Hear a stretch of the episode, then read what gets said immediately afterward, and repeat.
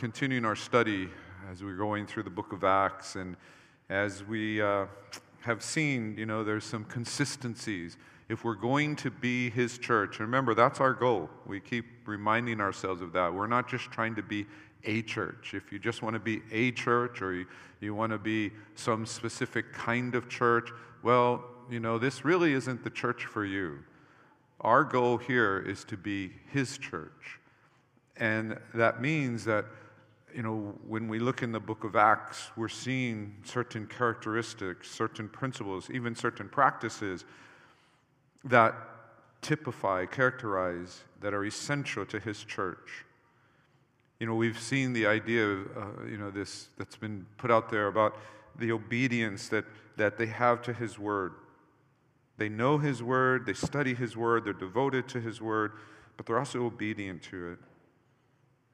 But we also see the importance of proclaiming the gospel, truth. We really talked about that a lot last week and the week before, but, but part of what we are is we're to be a witness. We're to be a witness not just in how we live our lives. Yes, we want consistency with how we live our lives, but we're to be a witness in how we share the gospel.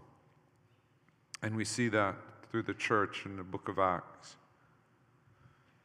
And finally, there's this constant reminder and acknowledgement that we cannot do this on our own.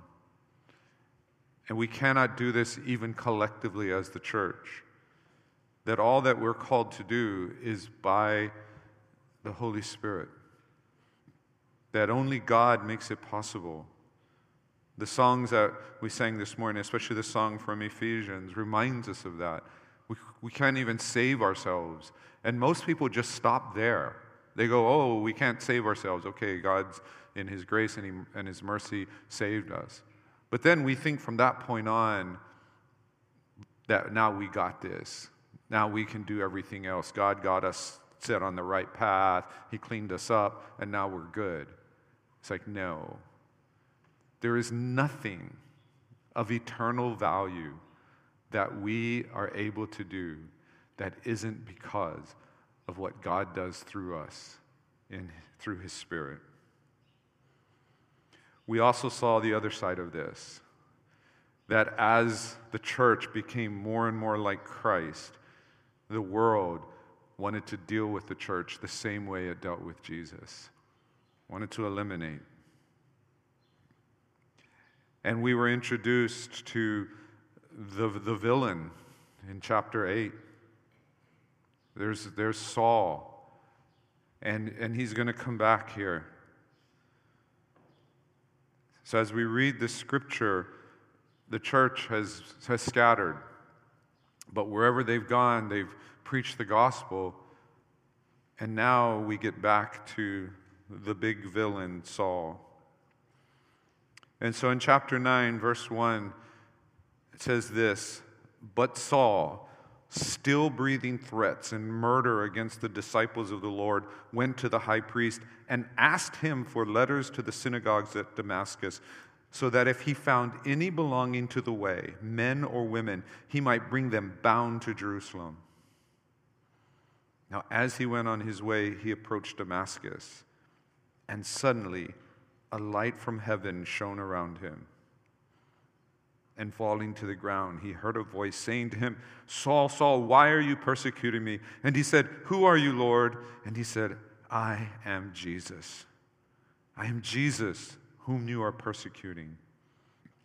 But rise and enter the city, and you will be told what you are to do. The men who were traveling with him stood speechless, hearing the voice but seeing no one. Saul rose from the ground, and although his eyes were opened, he saw nothing. So they led him by the hand and brought him into Damascus. And for three days he was without sight and neither ate nor drank. Now there was a disciple at Damascus named Ananias. The Lord said to him in a vision, Ananias, and he said, Here I am, Lord. And the Lord said to him, Rise and go to the street called Straight, and at the house of Judas look for a man of Tarsus named Saul, for behold, he is praying, and he has seen in a vision a man named Ananias come in and lay his hands on him so that he might regain his sight. But Ananias answered, Lord, I've heard from many about this man, how much evil he has done to your saints at Jerusalem. And here he has authority from the chief priest to bind all who call on your name. But the Lord said to him, Go, for he is a chosen instrument of mine to carry my name before the Gentiles and kings and the children of Israel, for I will show him how much he must suffer for the sake of my name. So Ananias departed and entered the house, and laying his hands on him, he said, Brother Saul, the Lord Jesus, who appeared to you on the road by which you came, has sent me so that you may regain your sight and be filled with the Holy Spirit.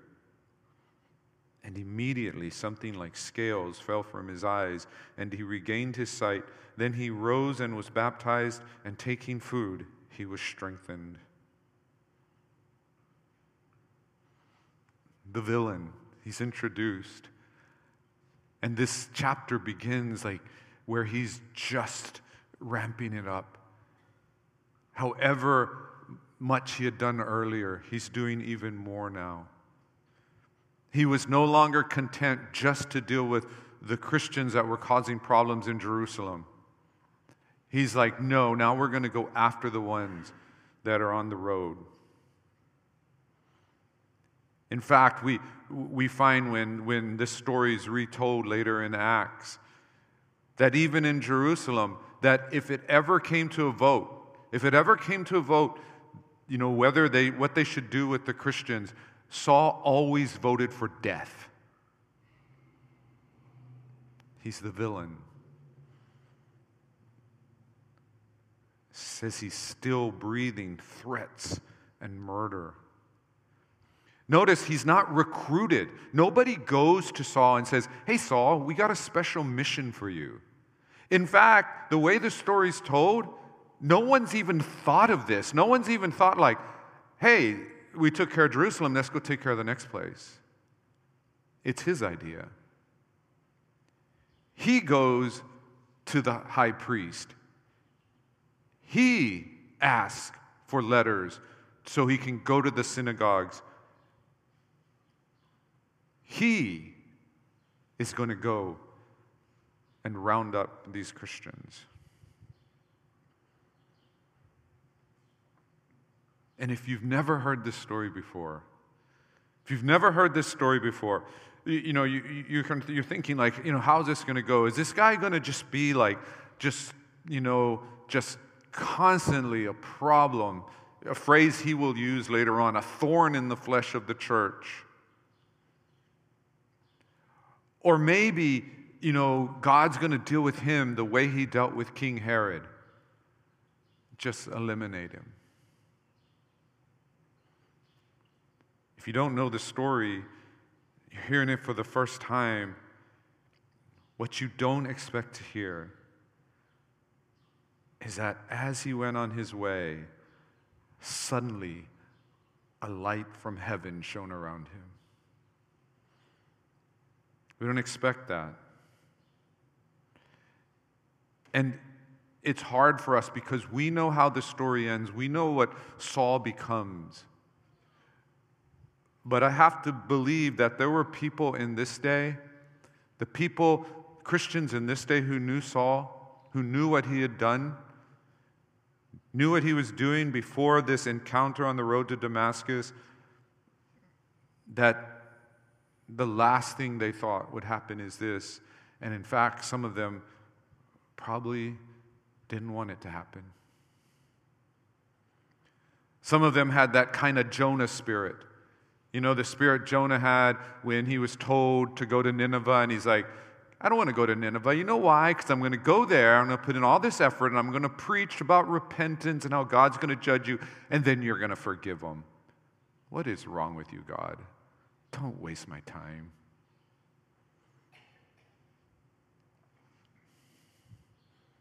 Saul is someone we would have tried to avoid.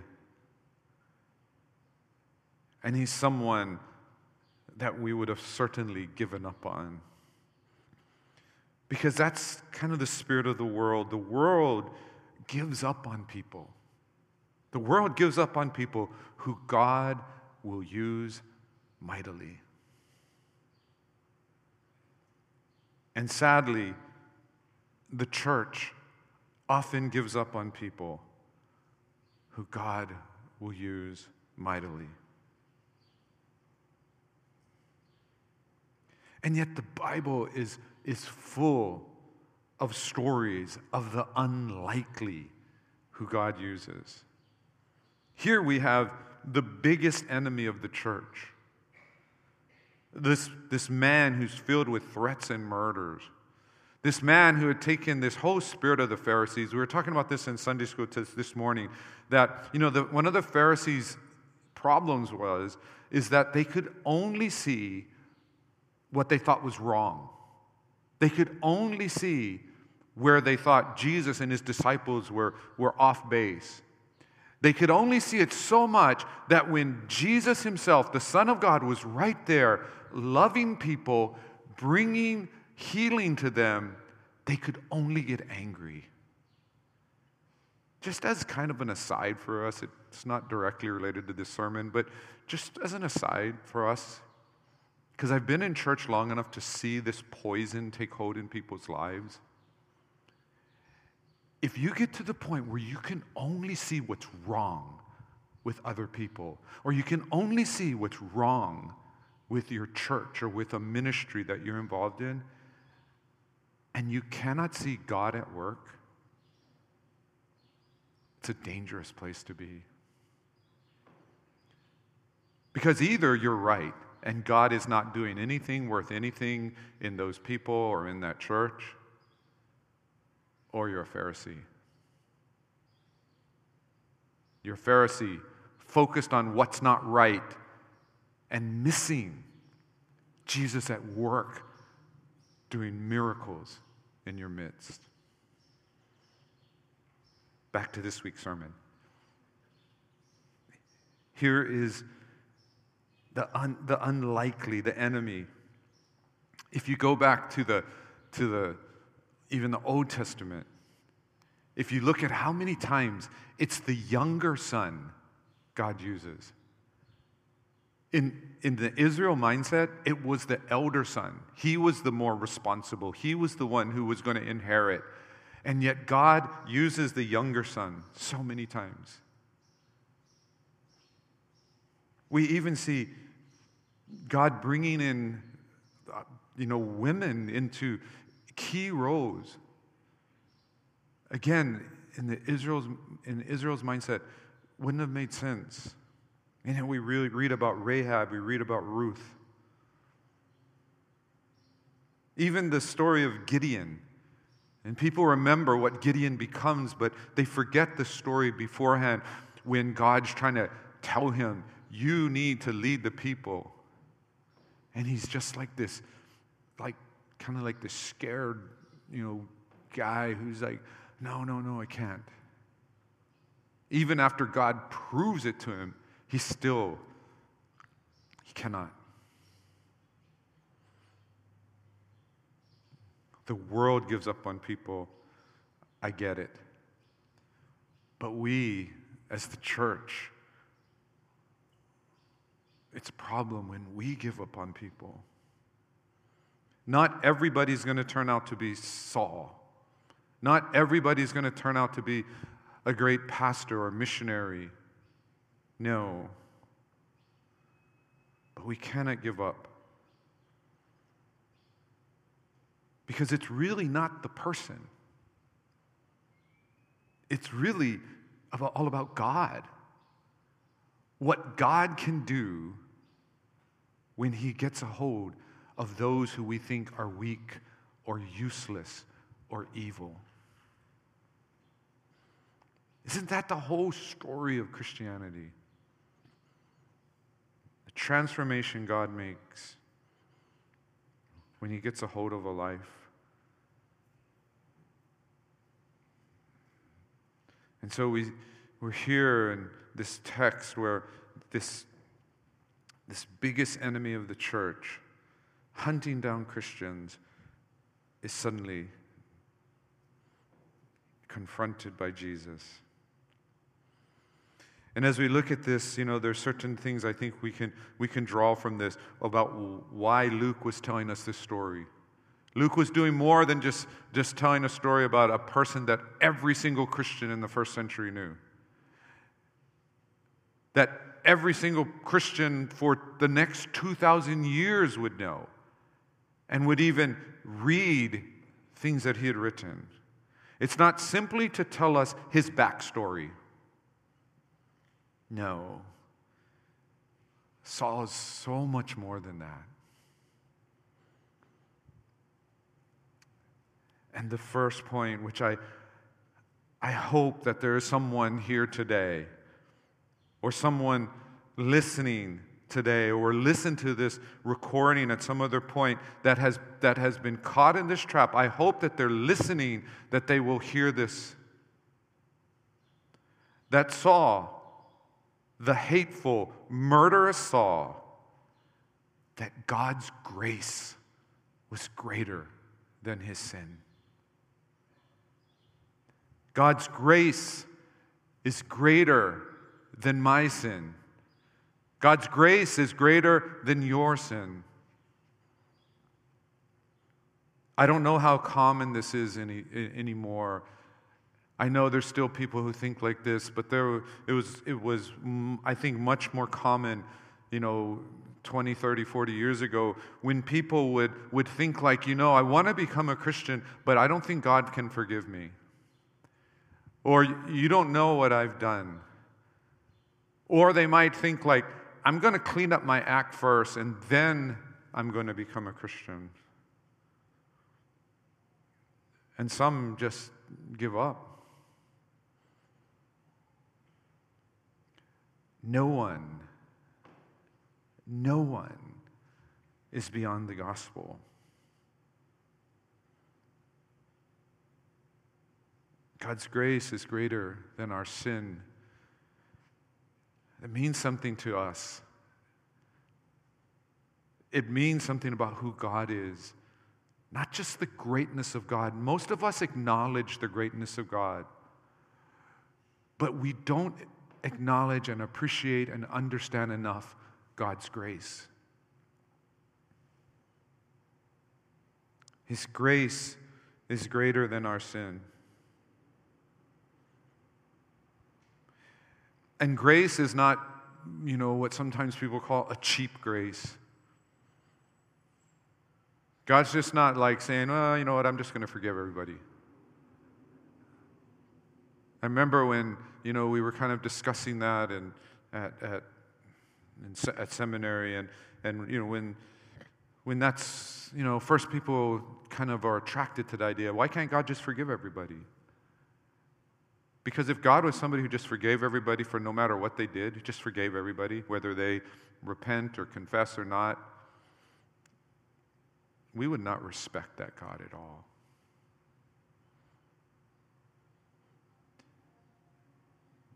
If you think back to influential adults in your life, whether they're, they're teachers or coaches or your parents or grandparents or just people that you know kind of poured into your life,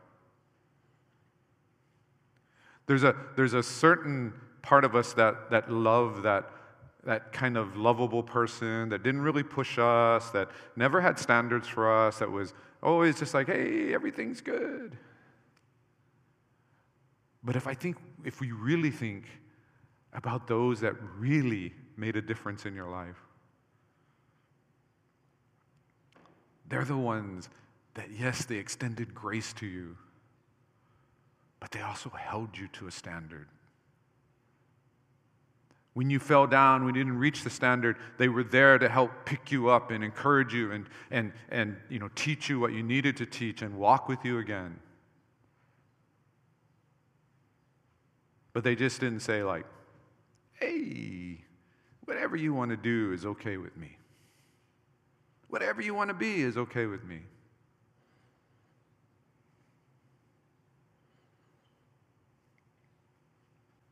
We find this, this picture of a God who, who has no standards, who doesn't, who just forgives and extends grace to, to everyone with, without any expectations. We don't respect that God. This tells us something about who God is. Because if grace is needed, that must mean there is a standard. There's a standard of His holiness. Paul writes about this in Romans 5 about his own experience.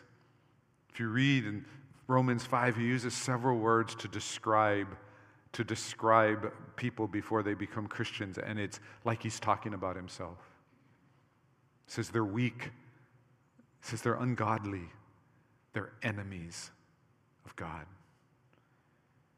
He was all of that godless, helpless, enemy, in active rebellion against God. And yet God found him.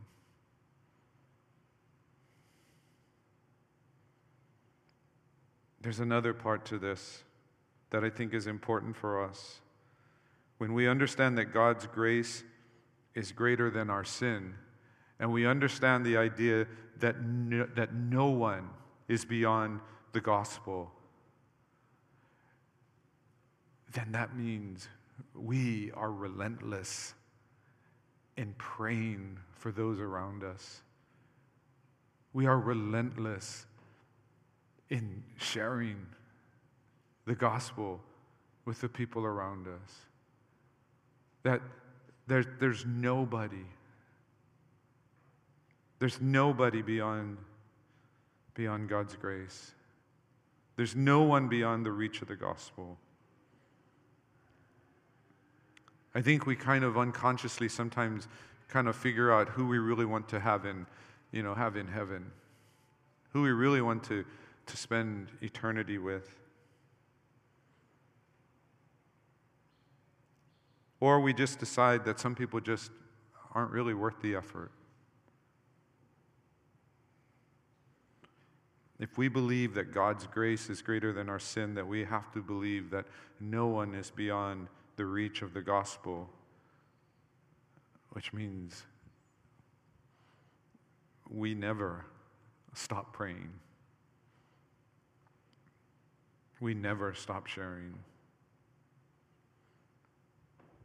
The second thing I want you to see here is, is when, when Saul is confronted, the first words that come from Jesus. He says, Saul, Saul, why are you persecuting me? And, and Jesus is identifying himself with his followers, with the church. But then when Saul says, Who are you, Lord? Jesus says, I am Jesus. I am Jesus. If we're going to be his church, we're, as his church, we're people who are followers of Christ. If we're going to be followers of Christ, we must have at some point in our lives encountered Jesus. Let me say that. I want to make sure you understand it. If we're going to be true followers of Christ, there must have been a point in our lives when we have truly encountered Jesus. Now, that might bug some of you.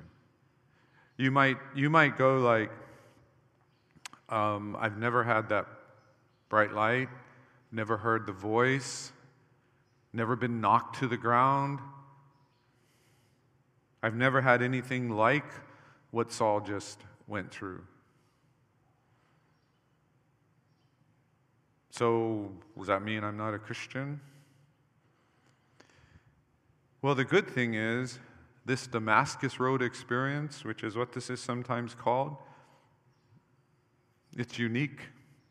You don't find it anywhere else in Scripture, not in the New Testament. You don't find big light shining people getting knocked to the, you know, knocked to the ground, having Jesus speak to them directly.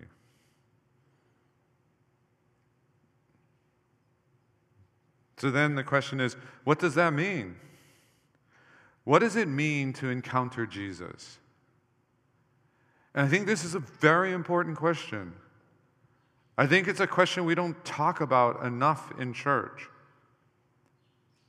I think a lot of times people talk about experiencing the Holy Spirit, or they might talk about learning about Jesus and understanding Jesus. And when they say follow Jesus, they mean like follow his teachings or follow his example.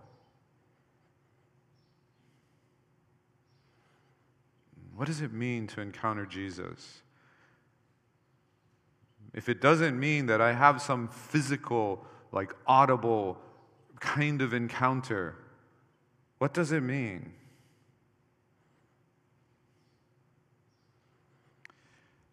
I want to address this question this way because I believe it's true not to just this text, but the rest of what we read in the New Testament. What we see happen to, to Saul here is when Jesus says, I am Jesus, everything changes. Everything changes. Everything in an instant. It changes. Just a couple verses earlier, he's breathing threats and murder. Just a couple verses earlier, his worldview is my culture is right. Jesus, you either bow to my culture or we are going to get rid of you. By the way, if that doesn't sound eerily familiar to what's going on in the United States right now, it's exactly what's going on. Christians are being told again and again bow to our culture.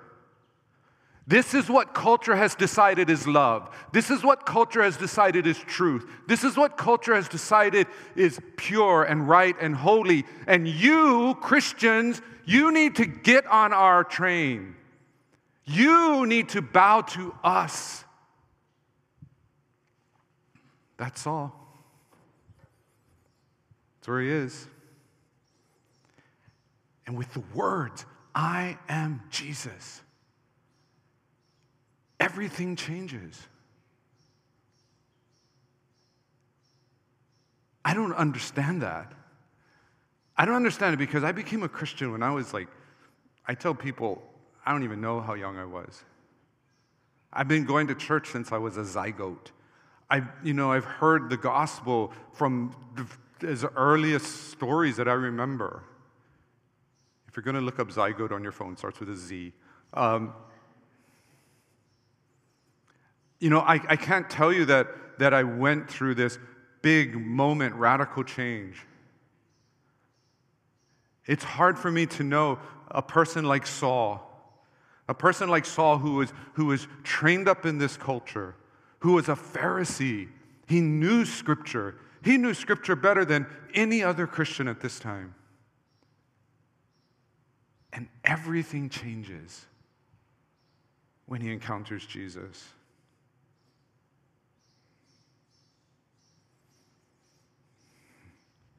What does it mean when we encounter Jesus? I don't know what that means for you, particularly in terms of what it looks like, what the manifesting is. You know, some of you, maybe you did hear a voice.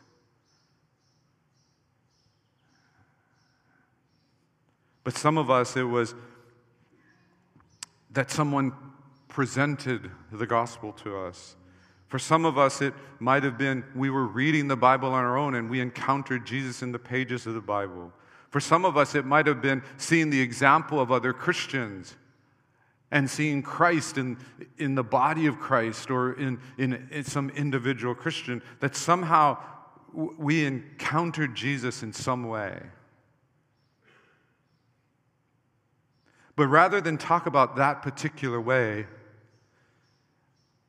what I believe should be the result of encountering Jesus is this. It's what we see in Saul brokenness, humility, and new life. brokenness, humility, and new life. For Saul, happens in a moment. In a moment, I am Jesus, and everything changes.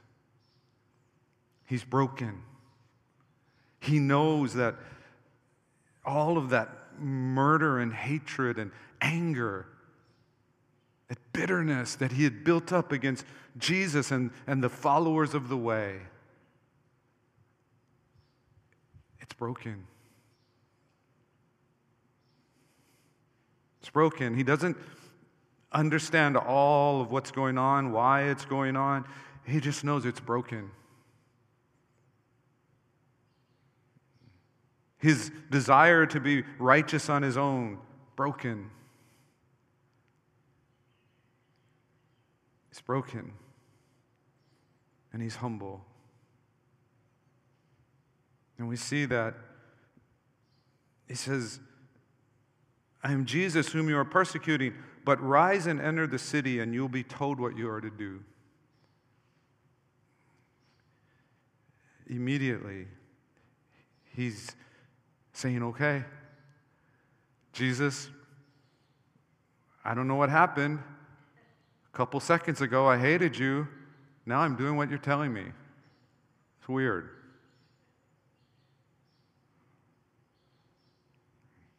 And what we see from Saul is not just brokenness in a moment, not just brokenness in a moment. We're going to get to, we're going to get to look at his life.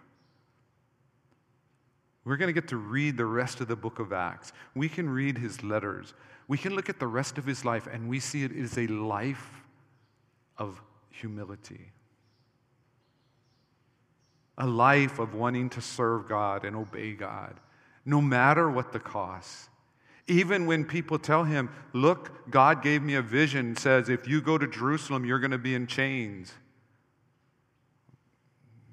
Saul's like, All right, thanks for the vision, but that's where God told me to go, and I'm going. Everything's changed. And so, what, whatever your encounter with Jesus, I can ask you this question Did you experience brokenness that has resulted in humility?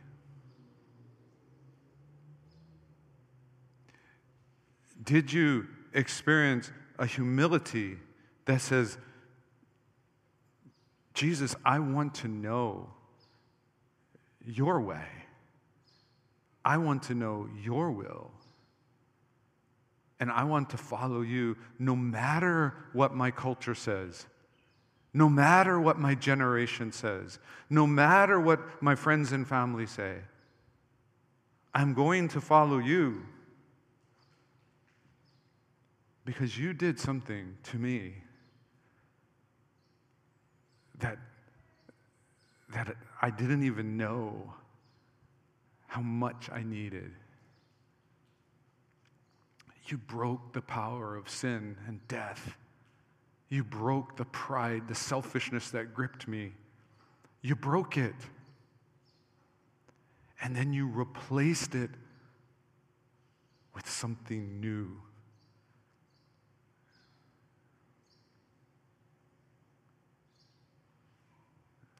No halfway encounters. We encountered Jesus and we're forever changed, or we didn't. Does it happen all at once? I think for some people it does. I think for Saul it certainly did. I can guarantee if we went around the room and people just shared about when they understood that, what it meant to really have encountered Jesus and to really be broken. That everybody would have a different story. Some of you would be just like Saul. It was in a moment. I don't know what happened. I was this way, and then after I encountered Jesus, I was going in a completely different direction. For some of you, it might have occurred over time. Maybe, you know, you had become a Christian, but you were, you were still holding on to things. You were, you were still not really willing to, to, to just really say, Jesus, you are Lord, and you are Lord of all. Not just Lord of all out there in the universe, but Lord of all that I am.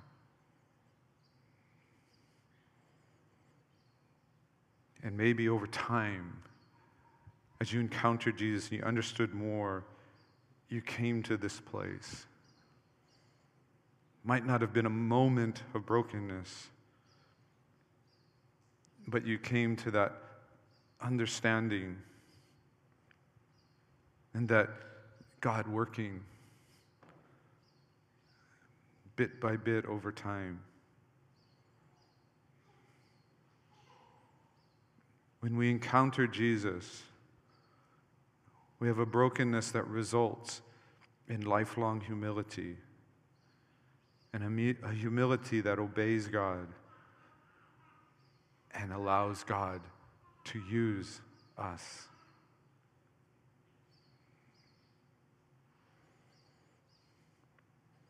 And then we see this other part of this story. Here's Saul. He's, he can't even find his way, he has to be led by the hand into Damascus. And whatever's happened to him, he's there, he's blind, and he doesn't know what's going on. But it says he doesn't eat or drink. And simultaneously, God is going to this man named Ananias.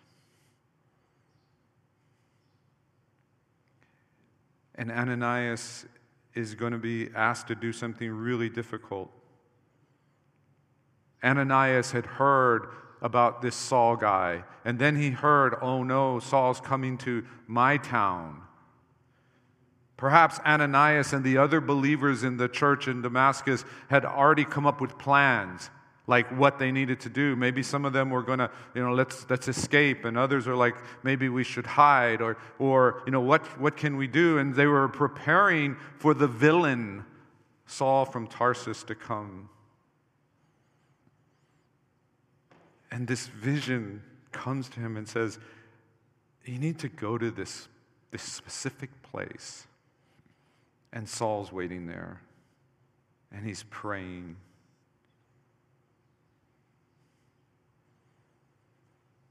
And Ananias, he's not stupid. You know, he's like, in a way, in verse 13 and 14, he's kind of saying, uh, You sure?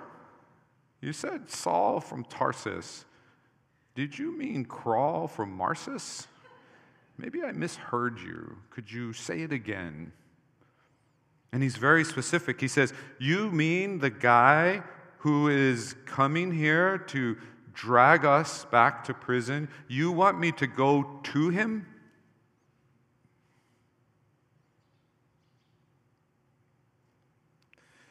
And the Lord tells him, Yeah. Yeah, because you know what? I chose this guy and he's going to help the church accomplish the mission that I've given to this church. You know, sometimes we think like these guys are like kind of superheroes and they're not like us. And we're like, you know, we read the story and it says, So Ananias departed. Like, God tells him this in the vision, and Ananias goes, All right, good enough for me. I'm going you got to think all the time he's walking to that house. He's like, man, I don't know why God's having me do this. I'm doing it, but man, this, this could go very, very wrong. But then look at the words he says. Look at the words he says when he gets, in, when he gets into the house. It says he lays his hands on him and he says, Brother Saul. Brother Saul. I think when Luke is telling us this story, he's not just telling us the story of Saul's conversion, just like the other conversion stories we've seen in Acts. He's, he's communicating to us important truth that if we're going to be true followers of Christ, this is what we need to be.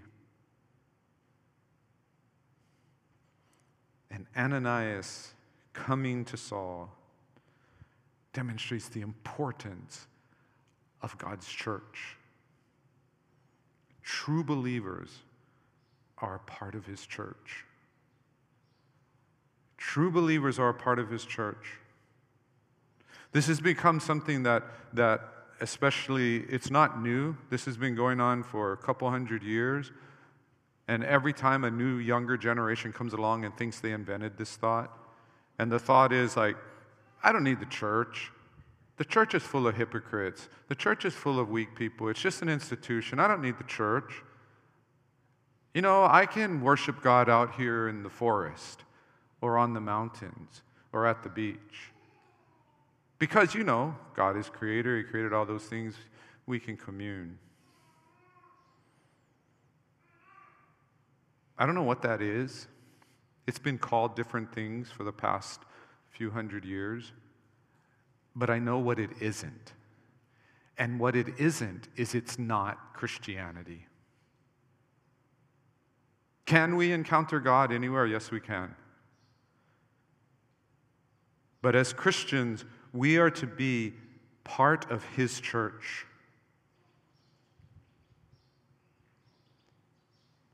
Saul is really smart, he's really educated, he's really gifted. He's going to learn much faster than any of us can learn. In just a few days, a few weeks, he's in the synagogues.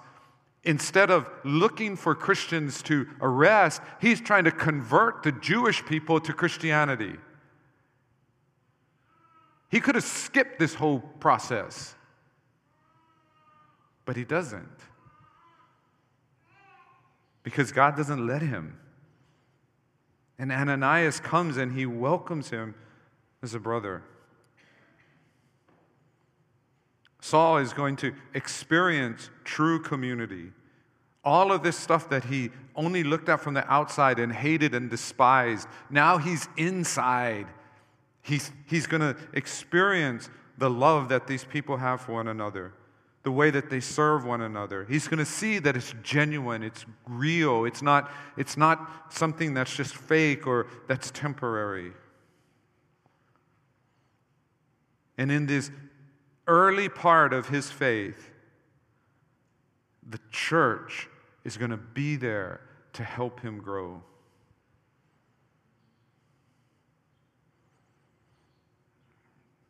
And that's what we need to understand. We need to understand that the, the church is not just a place, it's not just programs, it's not just services, it's not just even people. It's more than that. The true church is, is this community that, that, that we encourage one another, we serve one another, we help one another, we, we learn God's word together. It's one of the things that COVID has stolen from us. And it's one of the big lies of COVID. One of the big lies of COVID is hey, I don't need to be with people. I can watch on my computer. And by the way, I am not in any way condemning people watching on their computer. I'm not criticizing you at all because I know many of you need to do that the thing that that I'm talking about that bugs me is when people say, watching on my computer is no better or worse than being in person. That's what bothers me. Because if that's actually what we feel, what is this community, church, family thing. You know, Cheryl's family, uh, the Toma side, is really good about family reunions. They have one every five years, and during COVID, they've had Zoom family reunions, like once a year. Pretty awesome. But I don't think anybody goes, hey, you know what? Instead of having the five years, let's just, let's just do Zoom for the rest of our lives. Because it's the same. We hang out together for an hour, we talk, we share what's going on in our families. It's the same. No, they would say, hey, this is better than nothing. This allows us to have some interaction, but it's not the same. Those of you who cannot be here, I hope that the fact that you cannot be here breaks your heart for those of us who are here, and we think about those who cannot be here, I hope it breaks our heart. Not just, well, it's just how it is. It's the same. If we're people fiercely in love with God and fiercely in love with one another, it's got to break our hearts.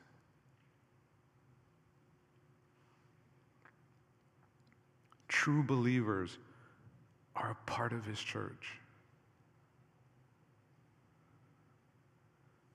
And the last thing is a point we've hit many times before, and I'm just going to say it real quickly. Ananias knows before Saul what God is going to do with Saul. Ananias is the first one, the first human being that gets to know what the mission is for Saul. But the point I want you to see here is that God doesn't save us just to save us, He saves us so that He might use us. He saves us so that He might use us. There is no greater honor.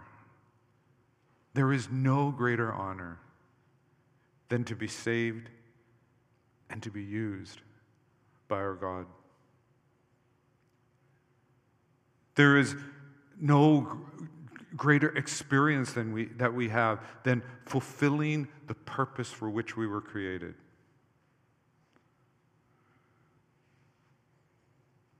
We're not saved just to be spared punishment. We're saved to be empowered and to be directed, to be used by God in His plan his purposes. And that's what we see with Saul, who has no idea at this point what God has in store for him.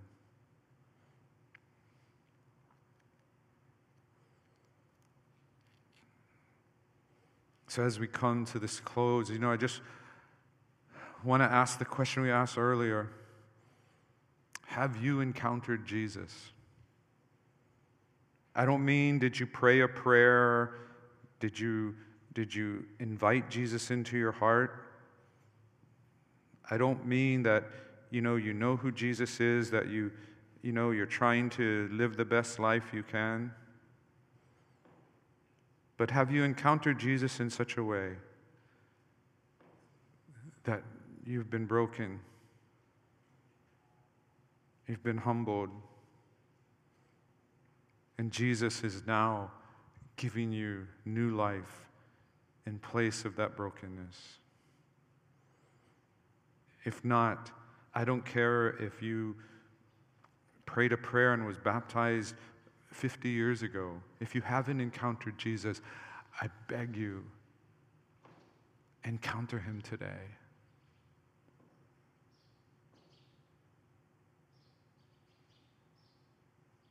And the other question is how can we help people encounter Jesus? And they're not secrets. How is Jesus present in our lives? How is Jesus present and evident in our church? And what are we doing to share his gospel wherever he leads?